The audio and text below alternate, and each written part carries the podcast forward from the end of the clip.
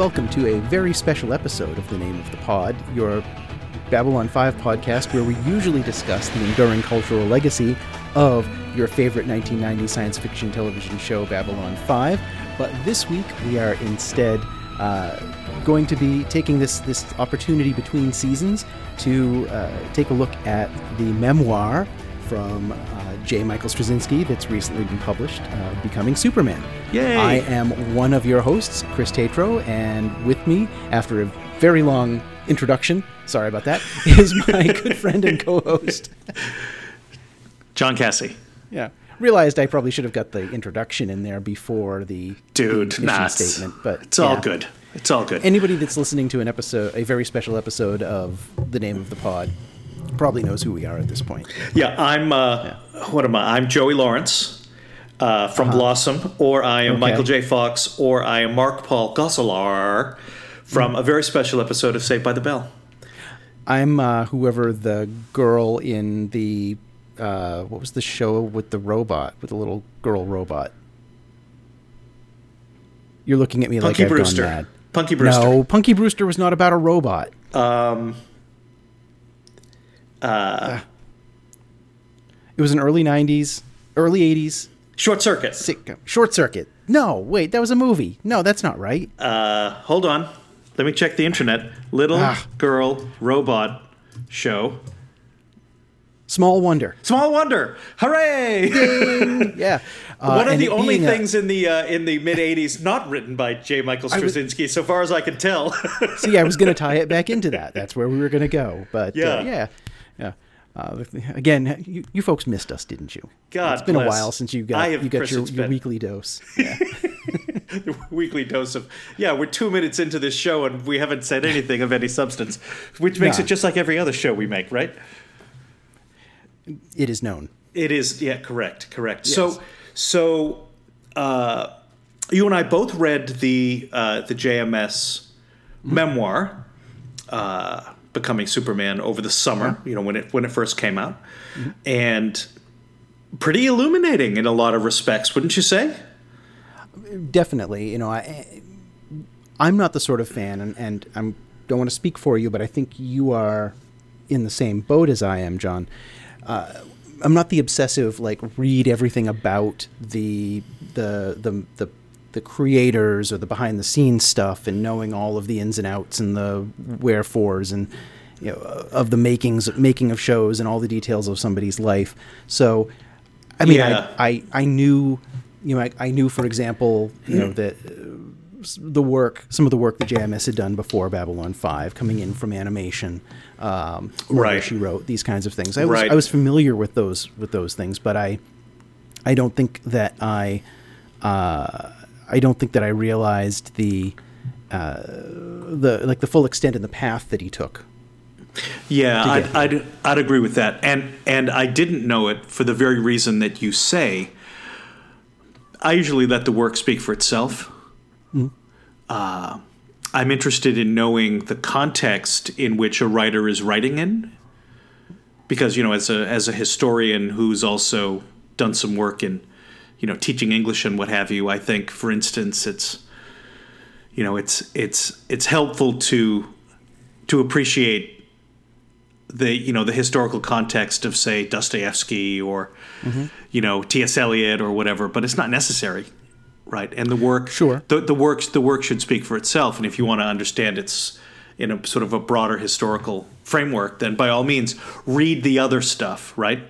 And you know I think JMS himself would would would sort of agree that the work should uh, the work should have the integrity to hold up on its own. It shouldn't need you to understand its author in order to understand it. I think he'd probably he'd probably say, "Well, don't don't don't push what you learn about me too far into any texts that I write."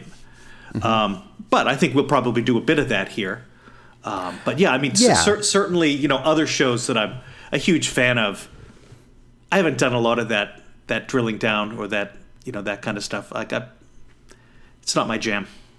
Yeah, even you know the the lifelong Star Wars fan that I've been, you know, I I, I've never gone back and read any of the initial drafts or or Right. really looked much into George Lucas's uh, you know life and and upbringing and whatnot.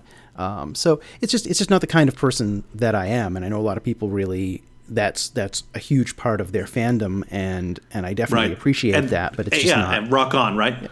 yeah, yeah, yeah if, if that's if that's your jam then then that's cool you know and and it's it's it's made sort of doubly so um, by the fact that of of the genres you know the writing genres memoir is probably one of my my my least read genres if if you will yeah. um, Same.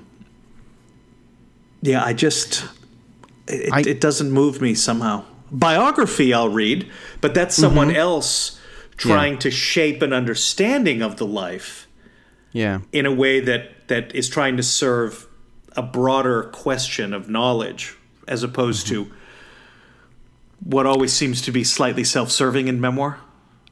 Yeah, I was just gonna say I, I, I always go into reading a mo- memoir or an autobiography with a certain level of distrust or Mm-hmm. or or at the very least skepticism.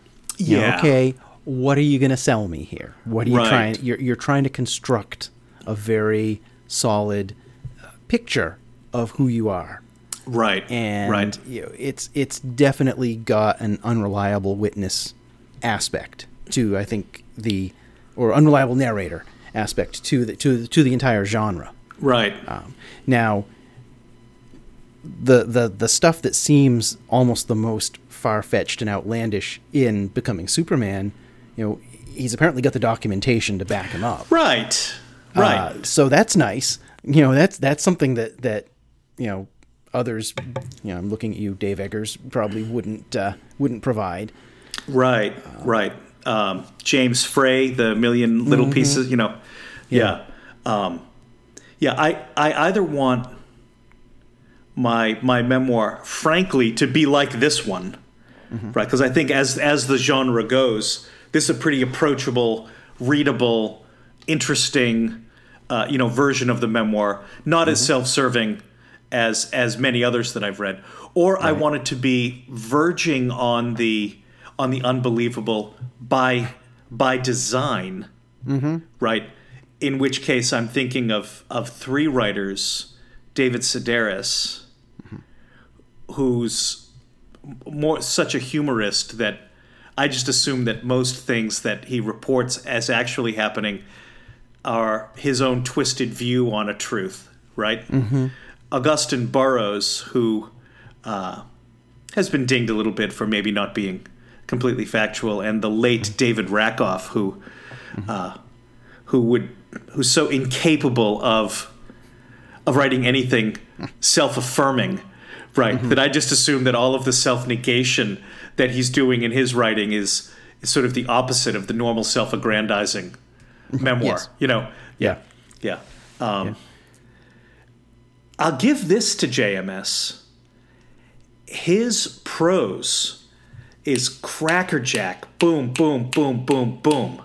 Right? Absolutely. Yeah, Yeah. I mean, I just tore through this. Mm-hmm. yeah, there was no place where it felt like, oh, this is really bogging down, or he's going into far too much minutia. Right. there have been other things uh, that that I've read that, that we've read in in you know we've been in a in a book club for a number of years together, to, you know, reading and talking Right. about things where it's like.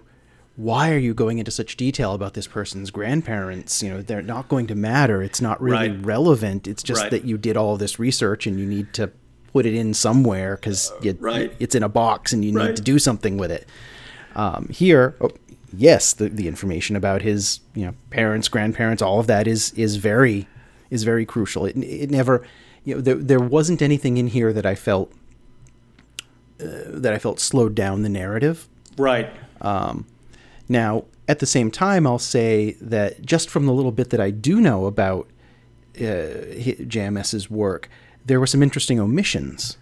Okay. So, so, uh, and maybe we'll talk about that when we when we get to talking more about his work later Okay. on. But Okay. but there were so there were some pieces that I noticed he kind of elided over, and that that ties into my unreliable narrator uh, bias against memoirs. I yeah. think.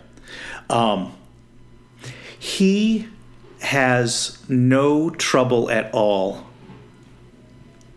putting the reader into the perspective of the young version of himself.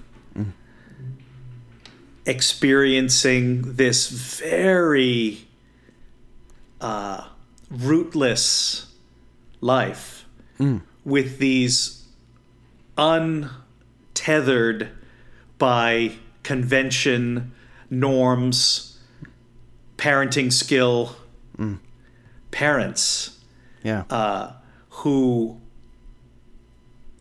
y- you know, if we take the story as read, were engaged in crimes against humanity, yeah. right? Um, y- you know, how far can you trust a thing? I mean, he's putting a certain trust on evidence that he's seen and conversations that he's had, and I can appreciate, uh, you know, a desire to want to reconcile that. And I also get from within the text, a, you know, uh, not that 100% confidence that one might that one might want to have when you know when Yeah. reading about your, you know, the the potentially, uh, you know, n- Nazi aligned behavior of your you know of your family. Uh, certainly helps to explain a tendency to move all over the place and use pseudonyms. Right, Right? right. It's it's kind of you know when he, when he gets to kind of the the the, the big reveal Right. at the end. Right. You know, it, it's really the only logical conclusion to all the evidence that he's been laying out, all the things that he saw throughout his Right. life, all the things he experienced, um, and it makes all the pieces fall into place. You know about um, when he finally, uh, you know, finally remarries, uh, you know, Straczynski's mother, um, and you know why that after so many years, and that was a big mystery, and nobody could figure that out. Well, you know, Right. So she couldn't testify against him, et cetera, et cetera, because Right.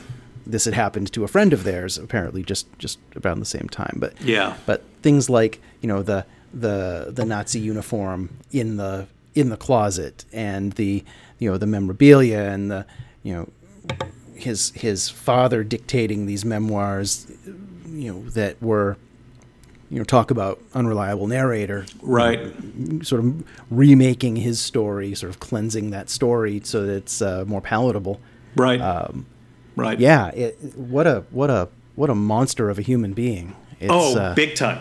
you know, th- there's not a lot in the book about uh, uh, about JMS's uh, sisters Almost nothing, right? who grew up who grew up in that same family. Maybe they they requested that you know leave out a lot of details and and, and whatnot.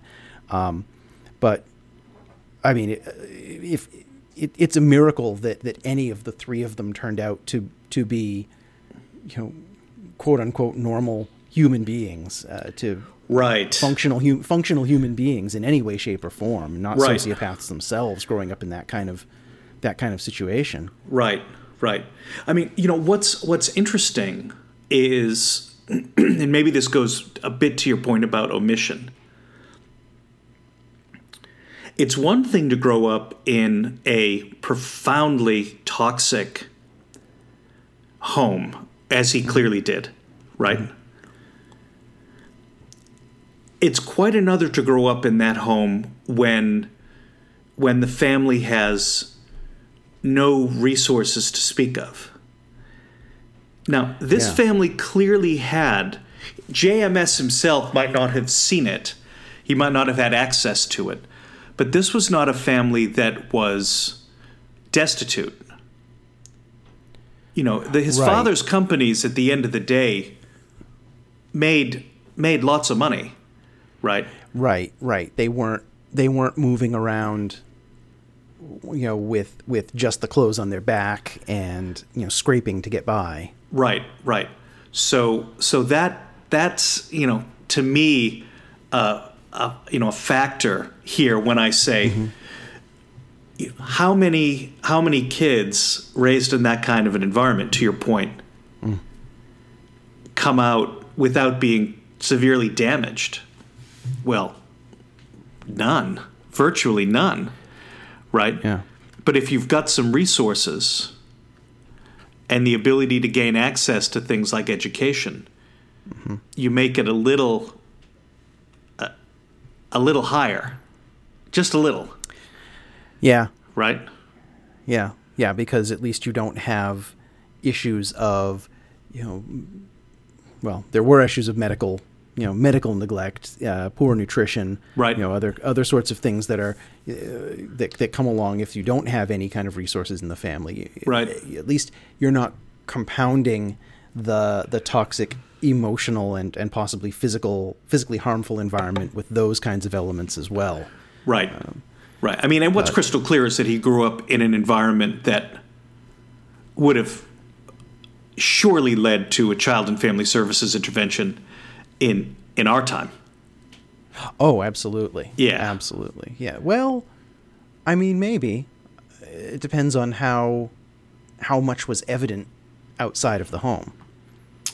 Okay, I, I, I how, can how accept much of that. it is kept as a secret, yeah. um, and and not really not the sort of thing that's that's revealed unless unless he's actually got bruises, unless there are things that are that are that are demonstrative to teachers or to, to someone outside of the outside of the house of what's going on there. right. Right. I, uh, I would bet that there are millions of, of homes like that that don't get an intervention hmm. across the country and you know many many more across the world. Yeah, you're you're you're you have to be right. Um, the the connection to to cats, right, and his father's brutality to animals, right. That's you know that that that that was one of the parts of this that quite stuck to, Yeah, stuck to me. You know. yeah. Um, I was you know uh, on reading that I was kind of surprised that there haven't been more cats in more of his work. Quite, yeah. uh, you know, there's there is the scene in Earth One, uh, Superman Earth One, uh, involving a young Clark Kent, you know, teenage Clark Kent burying his cat on the moon, uh-huh. so that so that when he when he looks up every night when he looks up at the moon, he will he will think of think of his his dear pet and the and you know the cat can always see him because he's always looking down on the earth. Right, right. It's a it's it's a it's a beautifully written scene. It's wonderful and a, and a great homage to the to all the cats that he had. But but you know you, you it's certainly no like Michael Marshall Smith. Uh, you know, Right. Another a, a, an author that, that John and I have both read who uh, who loves to insert you know highly intelligent and you know malicious slash chaotic cats Yes. throughout uh, throughout many of the works. Right. Yeah, folks. Just a, a, a you know a 10 second side note. Uh, if you haven't read Michael Marshall Smith, you probably haven't heard of him. Uh, a British author, writes sci-fi and suspense novels. His suspense novels under the name Michael Marshall are good, but his sci-fi is extraordinary. Only Forward is is one of the one of the better novels that I've read. Yeah, ever. Yeah. Yeah, only forward. Go out and read it, folks. It's it's extraordinary. Um, so, a pretty dismal childhood, told with a kind of ferociousness. Yeah, it's a no holds barred telling. Yeah, And I and I get the sense he's working through a lot of these things as he's writing. totally. You know, as he's he's only uh, in more recent years coming to terms with a lot of the stuff that was going on. Right. It time. almost reads like like a transcript, you know, of like ten hours with David Frost, or you know, uh, you know, like he's being interviewed by Terry Gross or something. Yeah. Right. You know, one of the one of the seminal interviewers. Right. Because even within the body of the text, there are these discursive. I'm going to go backwards and then I'm going to go forwards, and there's asides and these other kinds of sly winks and things like that. Yeah. That uh, that I think really made the book uh, you know, read just like, just like I mean, like lightning. Yeah. You know, And very much in his voice. totally in his voice, as, right? As, as much as as much as I could say what his voice is from the things that I've read and watched, uh, you know, it, but it but it it definitely it had a voice to it that that really rings with what we've seen in Babylon Five for these last four seasons. for sure, for sure, yeah, yeah, and uh, and which I've seen in the the comic book writing of his that I've Mm-hmm. that I've read. Right, you know, I think about Ah, Max. there he is. Hello. You're a little late on your cue, kid. Yeah, We've already well, passed the cat section. He's he's yeah he's he's out of sorts because he had to go and, and visit the vet this evening. Oh dear. Um, who subjected him to all sorts of poking and prodding and spindling Yes. and folding and yeah, Yeah. he's no fan of that. I am not a number. I am a free cat. Where are you? Anyway, you know, uh, when when he reaches, you know, adulthood and has all these kind of crazy experiences in San Diego, you know, the interactions with the cult, and then all of these crazy things that he did at San Diego State, you know, in terms of getting into classes that he had no business being in, uh, you know, and all that. Um, I, I'm, I, I just can't help but be struck by two things that just seem to be core to his life and to sort of his his way of going about the world. One, if he wants a thing, he's just gonna grind until he gets it.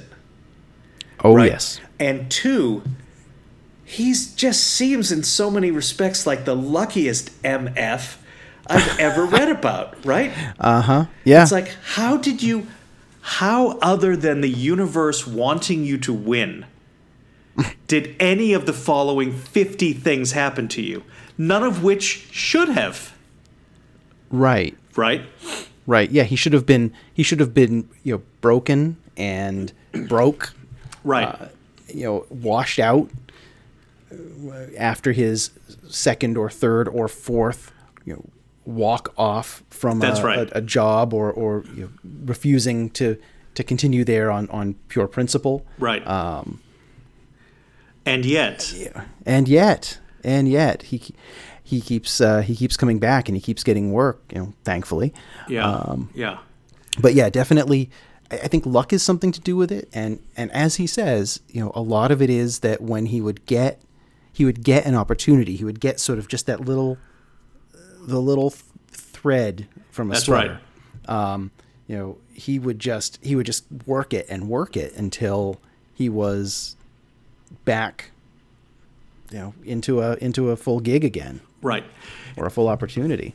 Um, as You he know- says, you know, most of it is just is just showing up and doing the job. That is my takeaway from this. Yeah.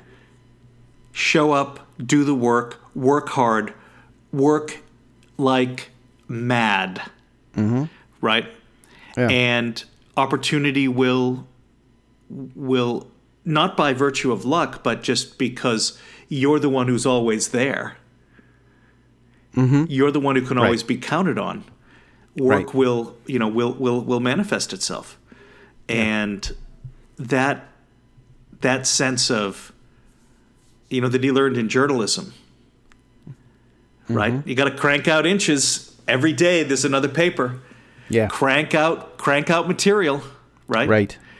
i mean and, and it's it's extraordinary what Yeah. what what, what uh, i mean just the the sheer volume of his output mm-hmm. it's like asimovian Right. right Yeah. I, it's I- I- ridiculous I have no idea how many pages of of script and and of work that he's he's generated in his life, but Right. I mean, surely it's in the tens of thousands, absolutely easily, easily. right? Um, so, you know, folks, as you read it, if you you know if you choose to, and you, and you really ought to, uh, uh, you you'll no doubt be struck by by this fact, you know, again that so much of what made him him and what made his career what it is is simply effort. Mm-hmm. And I've said this a hundred times to people, you know, after I got my own, after I got my doctorate. Well, the trick about getting an advanced degree, a master's degree or a doctorate, has nothing to do with smart. It has everything to do with persistent. If you're not persistent, you're done. You Yeah. don't have to be very smart to get a doctorate, but you have to grind. You have to work Yeah. and that's where um, you know people just bog down. You know, their life bogs them down, or they get bogged Mm-hmm. Down in their I work. washed out before my master's. You have a master's degree, though. Yeah, I got. Yeah, it was it was an easy one.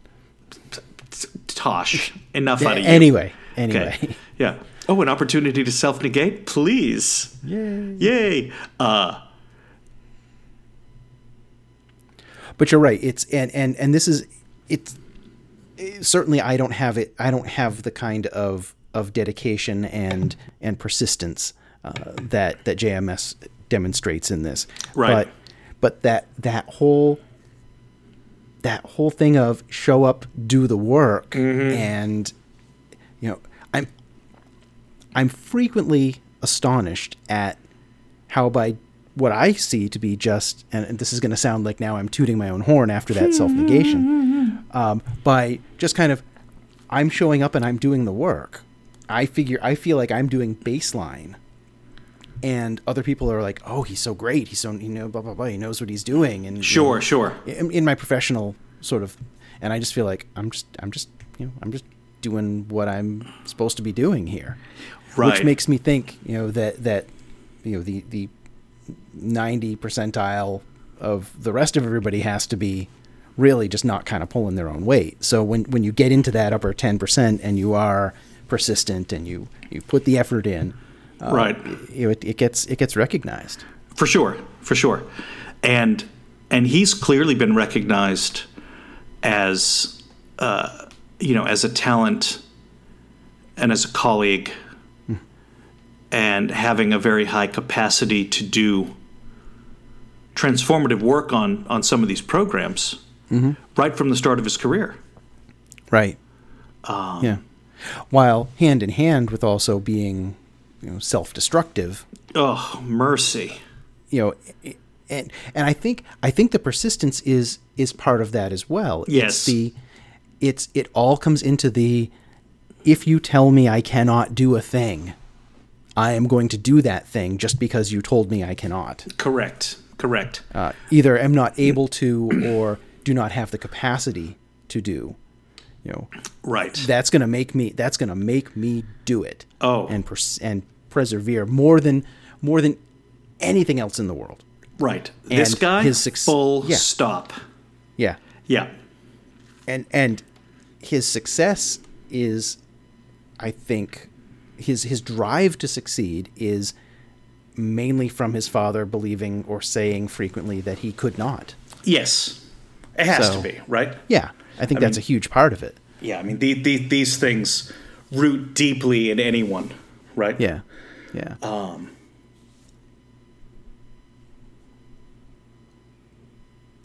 You think about some of the work and how he went from from job to job, writer to editor, editor to to program creator, mm-hmm. and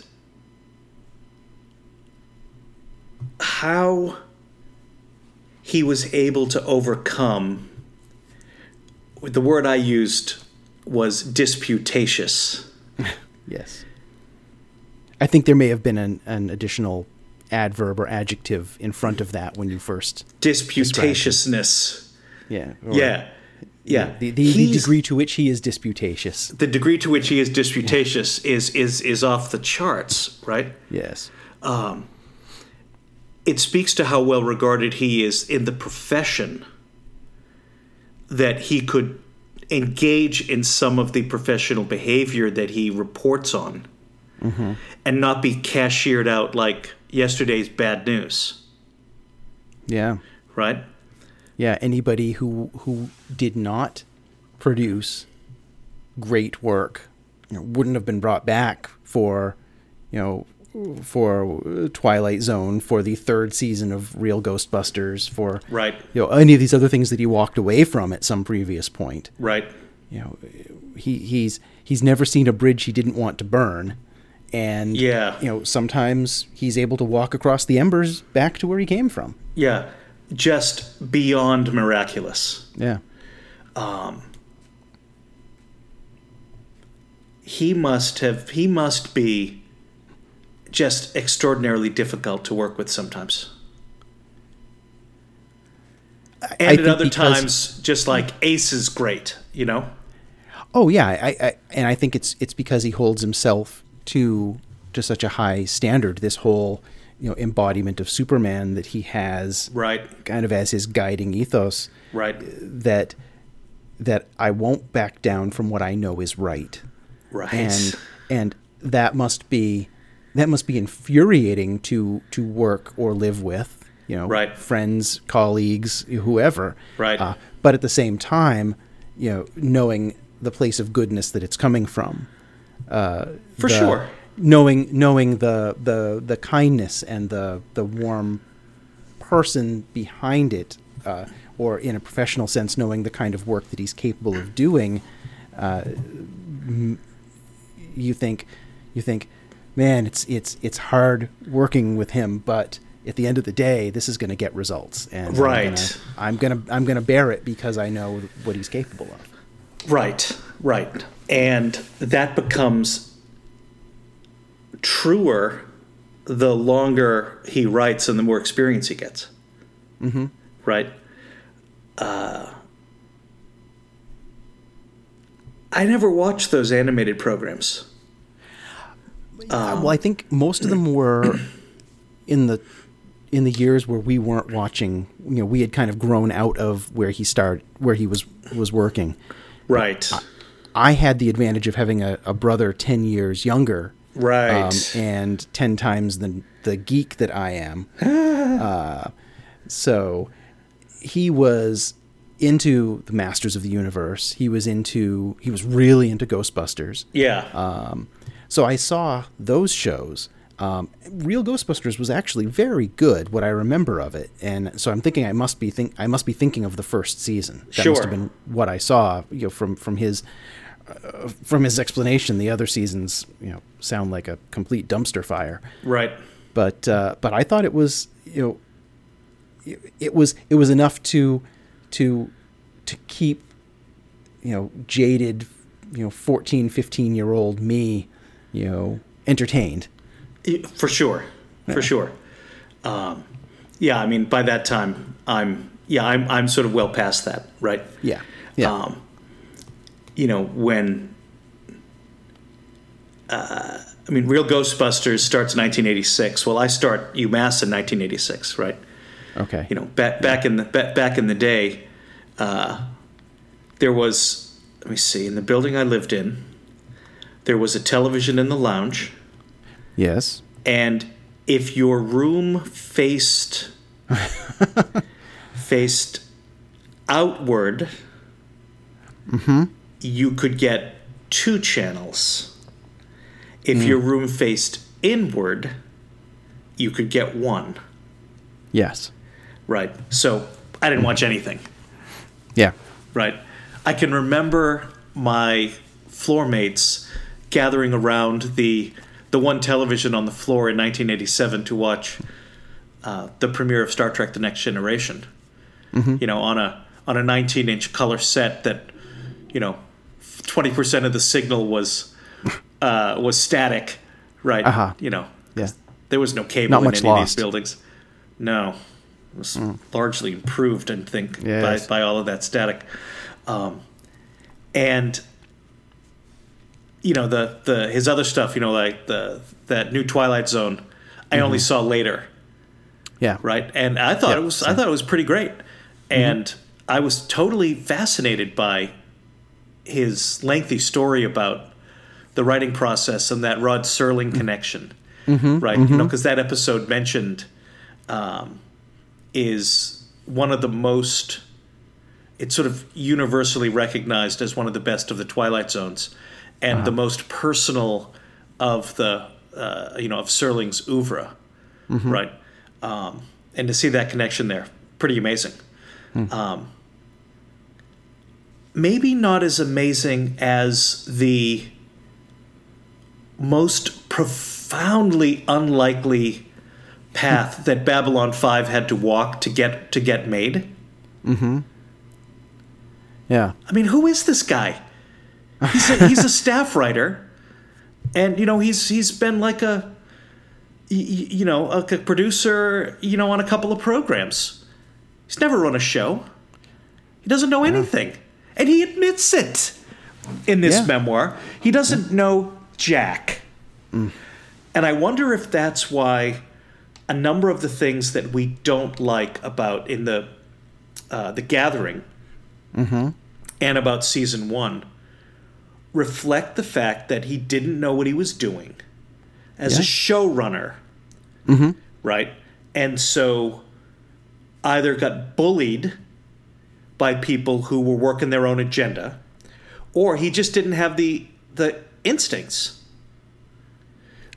Yeah, I, you I mean. I definitely think that's that's the case. I, I- think you can see his strengths grow Yeah. as as the seasons go on, Totally. Uh, and and he he gets a better handle on what he's on what being a showrunner is all about, and the things that he that he needs to do, and and things just get get tighter Tighter, uh, exactly. as as he goes on in this show and and yeah you you do something for what's it what is it the you do something for 10,000 hours before you to gain expertise That's right. Yeah, yeah. That's sort Yeah, of well, Malcolm Gladwell rule. Yeah You know. well he, he probably put that in in the first he put in his 10,000 hours in the first season Yeah, right. uh, you know based on I, I haven't done the math but uh, based on the amount of, of time he seems to spend working versus sleeping Right. or any other activity Right. seems reasonable Right. I am. Um, I, I'm, I'm reading his reflections on that first season of getting the show off the ground, you know, and how how much PTEN was pushing back on him, appropriately so, and thinking to myself, you know, I know this will be this will be heretical, but was Michael O'Hare really the best one in the room?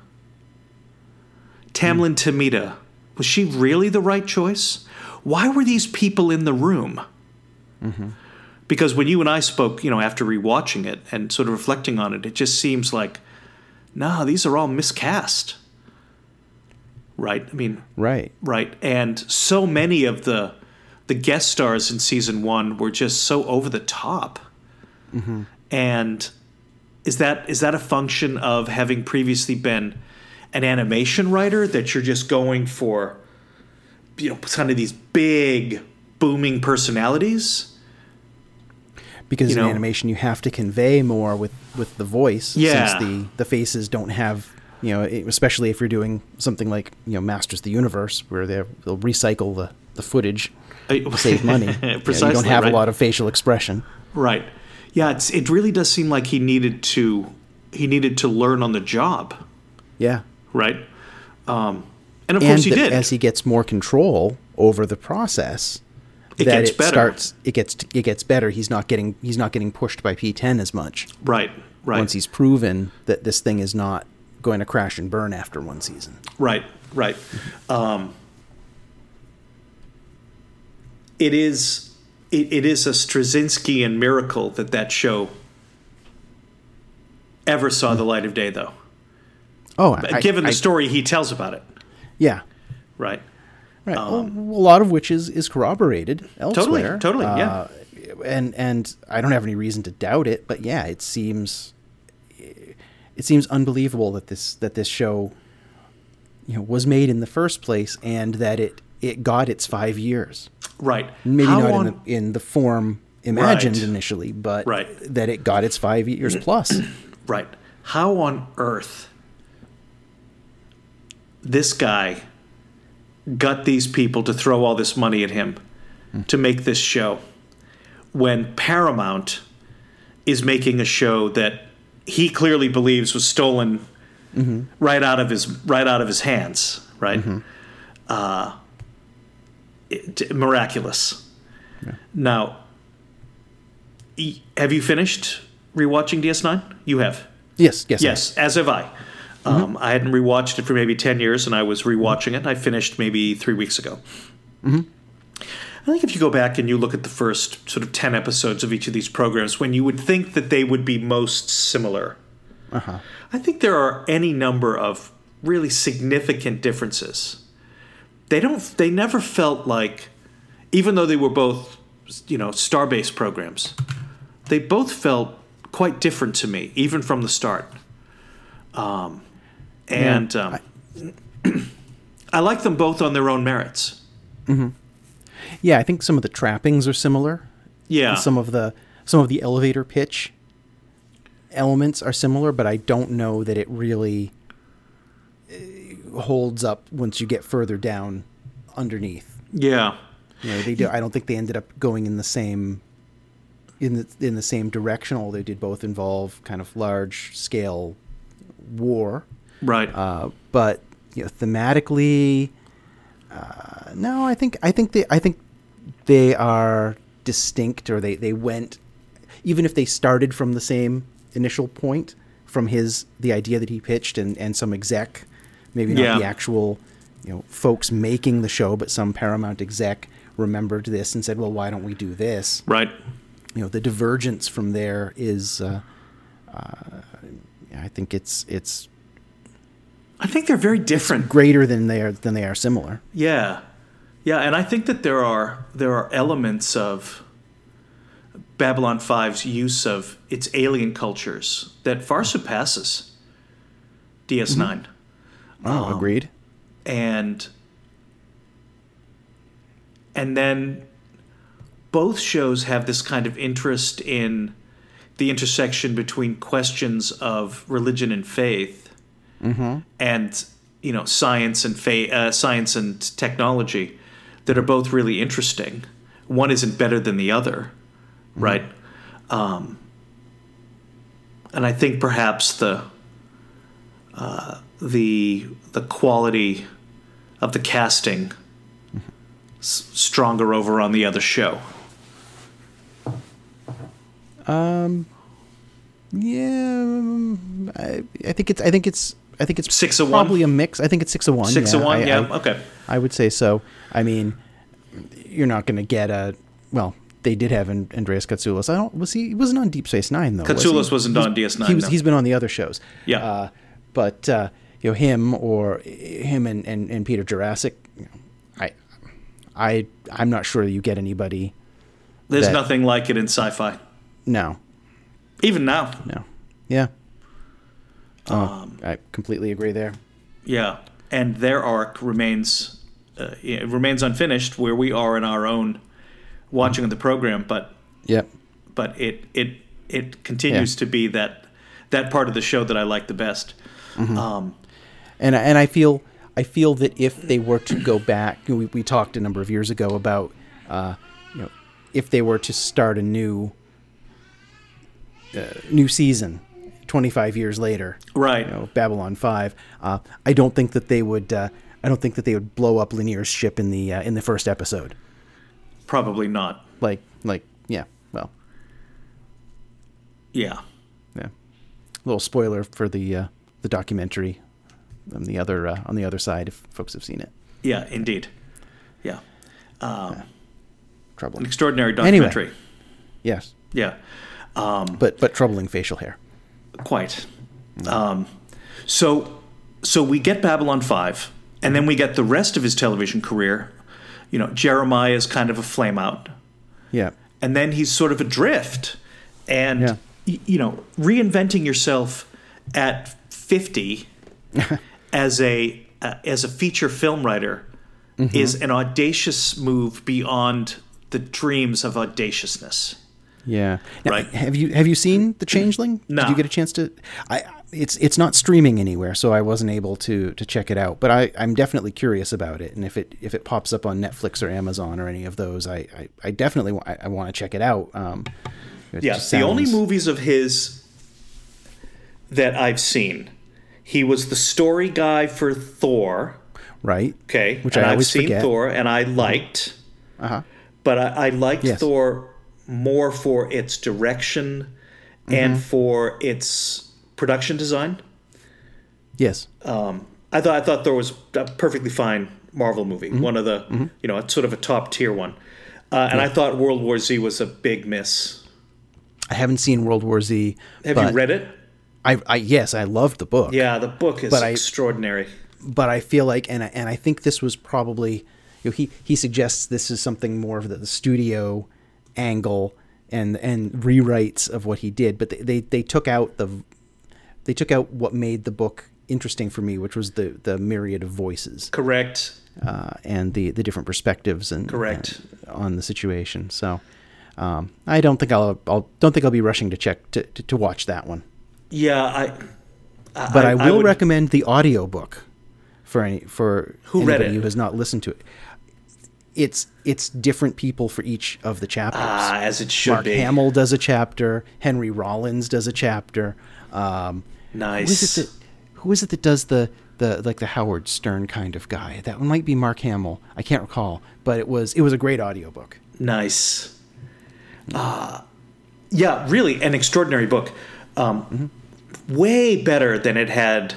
We think you think about you you describe it in one sentence, and you know it's a little eye rolling, and then you read it, and it's like my word, extraordinary. Yeah, yeah. Um, but but the film had you know studio wants a big blockbuster Right. you know it had that stink all over it and and i you know it really it needed to be a small indie you know vignette maybe even a maybe even a, a prestige series where each episode is one of the different stories Right. um, you know right. it, it didn't need to be a big brad pitt blockbuster It- precisely. Um, so, so he saves himself after having burned all of the bridges that he had to burn in television, right and burning a whole bunch in print comics. Mm-hmm. Right. yeah Saves himself with these features, yeah and uh, you know the last the last thing that was complete of his is uh, is Sense 8 which, to my money, is one of the best pieces of television ever. it's it's really fantastic. And and again one of these you know how did they get money to do this? Who Yeah, who- no kidding. who greenlit this? Because if i walked into a room and said here's the show that we're going to make okay yes he's got a he's got a track record the wachowskis have a track record so all right well maybe that's that's an element in favor but you're going to do what and you're going to film it how uh, you know it's going to be I can't even imagine how expensive that show was to make. Oh, all of the money. It cost all of it. However of much money, there yeah. is, it cost all of it. Sure. Um, I, I, I really wish that uh, that we'd gotten another twenty or thirty pages of reflection on the making of that show. Yeah. Right. I, I, I got the sense that he was kind of writing as that was wrapping and maybe this was this was written mainly like two years ago or so Yeah, maybe or you know was when he was putting most of this together because he doesn't go into a lot of detail about Sense8. Um, he you know he when he lists off all of the all of the cast members and uh, cast and crew from Babylon 5 who've passed, you know he he leaves out Stephen Furst, right. which I which I can't imagine was a personal slight. I think it was probably that he'd already like submitted his manuscript before right. you know before Stephen passed. Uh, so yeah, it's uh, um, it would be interesting to see. It'll, it'll be very interesting to see the second volume of this, another ten or twenty years down the line, Totally. Of what he does from here. And, and of course, people listening to this probably know better than than we do what he's working on now. I, I think he I'd heard something about some sort of fantasy TV show that he was in development on. Yeah, you know, I, th- this is one of those. Huh? Maybe we should have done some research. I did Yeah, other research, but I didn't do. uh, yeah, I don't know what he's working on presently. Yeah. Huh. But you but know, I, I do want to go back and rewatch Sense8. Have you know, having now been living in Babylon Five for the last couple of years, right? um, I want to go back and try to tease out which storylines are his and which are the Wachowskis. huh? Interesting. Um, you know, can you can you look and say this character's arc you know, when they sat down and and kind of storyboard this out, did the did among the three of them did they say, okay, you know, you take this is your part, I'm this is my part, this is her part. Mm-hmm. we're gonna we're gonna split this out three ways and go, or maybe it's two ways. Maybe the Wachowskis work sort of more in tandem. Uh, can't really tell, but there were definitely places in the sh- when I watched the show, I was like, this is a Straczynski moment, This Right. is, you know, Right. I, I I've often thought the same thing about James S. A. Corey in The Expanse. Uh huh, Right, because Oh, their yeah. writing process essentially is, well, I do some things and he does the other things. Mm-hmm. And tonally, they they have such a nice fit Mm-hmm. that I would be hard pressed to tell you which is which in the writing. yeah, I'd have to know more about the two of them Yeah, to kind of be able to see uh, where to be able to tell those voices apart. Yeah, yeah. I don't. I. I. I'm still too. I mean, I was destroyed by Sense Eight.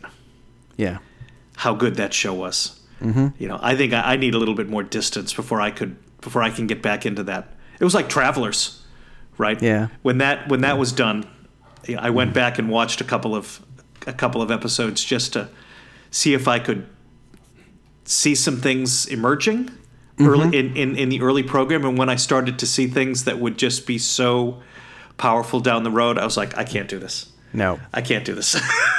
yeah, yeah, yeah. Um, so so he's got this extraordinary film and television oeuvre, which is to say nothing of his print oeuvre. Mm-hmm. Right now, I haven't read everything that he's done. I've read a lot of that Earth One stuff, and I've read Rising Stars, which I think Yep. you could make that into a, you know, a Hulu original, or a, you know a Netflix original, just like that. Yeah, yeah.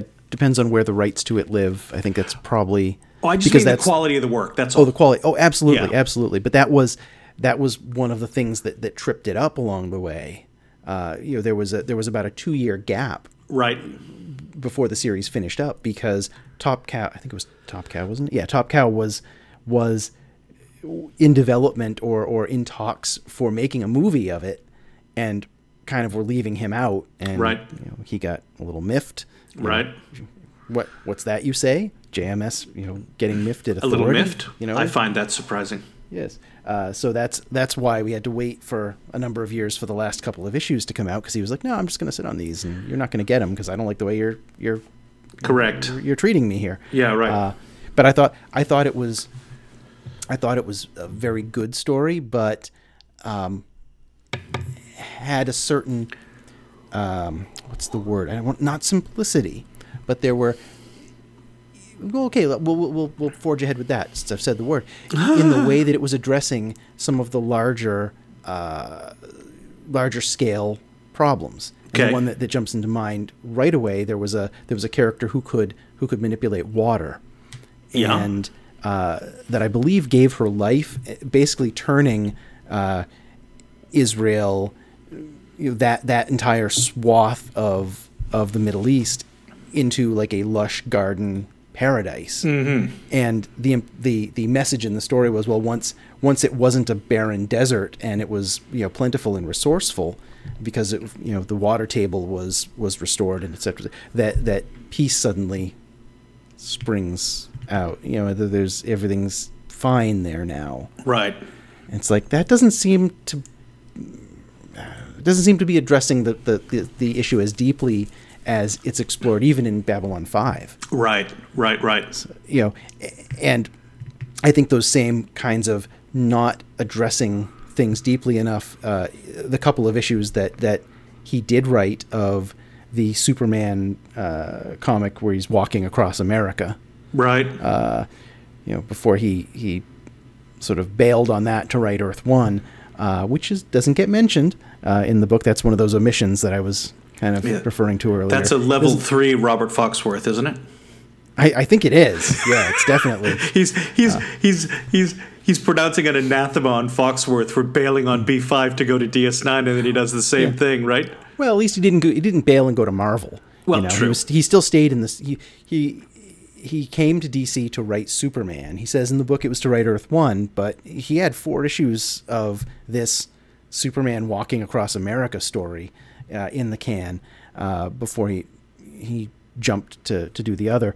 But uh, I've read I think a couple of those issues. I haven't read all four of them, but it addresses social issues very in a very like oh well this is clearly a fix. You know he he uses his heat vision to to to you know burn up uh, the all the, the drugs in a in a drug dealer's house. Uh-huh. You know, uh, and it's like, well, you know, and he tells a kid, tell them that they can't set up in your neighborhood again, you know, and they, they need to move on, and then it'll be another neighborhood's problem.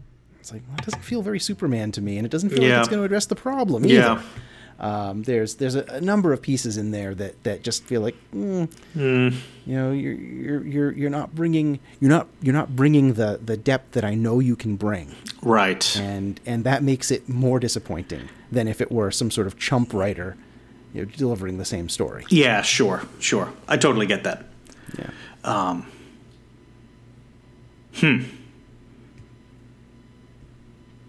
Do you think he would? You know, now that we've sort of gotten gotten through the the, the substance of the book, right? Yeah. My my speculative question is, do you think he would remake Babylon Five if he were given the opportunity, or do you think he would say, "Nah, it's done. Let's move on"? I think he'd I think he'd move on. Um, you know, I don't get the sense that he wants to go back and redo. Mm-hmm. I think it's it's move forward and do new things. Yeah. I think he thinks it's done, right? Yeah. Yeah. Yeah, I don't. i he seems to have, you know, for for as much love as he has of it, and that he talks about on social media, I don't think he's in a hurry to go back and revisit it. But then again, it's something he hasn't done, so mm, it's a challenge. Who knows? Maybe we should all. Okay, everyone, everyone in the sound of my voice, go onto Twitter and tell him that he cannot remake Babylon Five. He is not allowed to remake Babylon Five. We'll, we'll, We'll, we'll, he'll, have he'll a be new in production show in next two week. months. yeah, I uh, yeah, I wonder how many. I wonder how many Babylon Five: The Next Generation scripts are actually in existence Uh-huh. in his house. that he's just kind of like I just I cranked that out one night between uh, you know Yeah, I was washing the you know- dishes, and uh, Yeah. you know, and the dishwasher was running, so I wrote a season of Babylon Five: The Next Generation. You know, because Yeah. you know you got to do something. right right yeah I Yeah. was I was you know, waiting at the DMV for you know for 15 minutes Yeah, so I cranked out a whole series. yeah yeah Yeah. Um, I mean, to, to your point about being a little self aggrandizing, I like to think I'm reasonably productive. But God Yes. bless, right? Yeah I, I think I will stop mocking you for the, the volume of books that you produce uh, having having now read this Right, because clearly I'm I'm Piker Supreme. Yes, you know? yeah, yeah. Yeah. Oh, what? Only two books this year. Hmm. So that's Yeah. one tenth. Uh, that's a one tenth JMS. yeah You know, that's a dram. You know, still more than I put out each year uh, you know, and and he's he's uh, I mean, 65. Still Yeah. plenty. Still plenty of energy in the tank, and you know, I'm looking forward to whatever he does next. yes very you know, much so and hope that it's you know that it's more like a Sense Eight kind of quality. yeah You know, yeah Uh. I think that he benefits from having somebody else in the writers room with him I think that's you know, at true. least now now I'm I'm saying that based on 20 year old work True. So, and we saw, we've seen the the level that his voice in writing Babylon Five has improved just in the four years that Correct. we've covered so far. Correct. So, so maybe that's unfair, but uh, but it seems stronger when he's you know when he's you know Sense Eight seemed to be s- stronger written and not to fall into some of the self indulgence. R- right, right. What, what what's the idea here that sort of an, an arithmetic progression is sort of nice and even, whereas a geometric one is sort of Yeah. you know, and it seems like it's Sense 8's writing is geometrically better, not arithmetically Yeah. better than Babylon Five. yeah. Linear versus exponential. Yeah, something like that. Yeah, this Yeah, is not yeah. stuff I know anything about, but yeah, it's Linear something like fighters, that. exponential wizards. Yeah. yeah, yeah, Yeah. yeah. Yeah, like three people got that. Yeah, but, right, right. Um, so we're at an hour. Yeah. And I mean, I think, you know, frankly, my takeaway is folks, if you like JMS, you like his work, and you want to read a a very honest memoir. This is about the most honest that I've read. Yeah, it's a credible piece. Agreed. It's a creditable piece Yeah. of work, and uh, you know, particularly if you're one of the kind of people who likes, who's sort of a completist, you know, in the way that um, the way that Chris and I aren't. Yeah. Well, then you'll you'll you'll love the hell out of this. They've, they've probably already read it.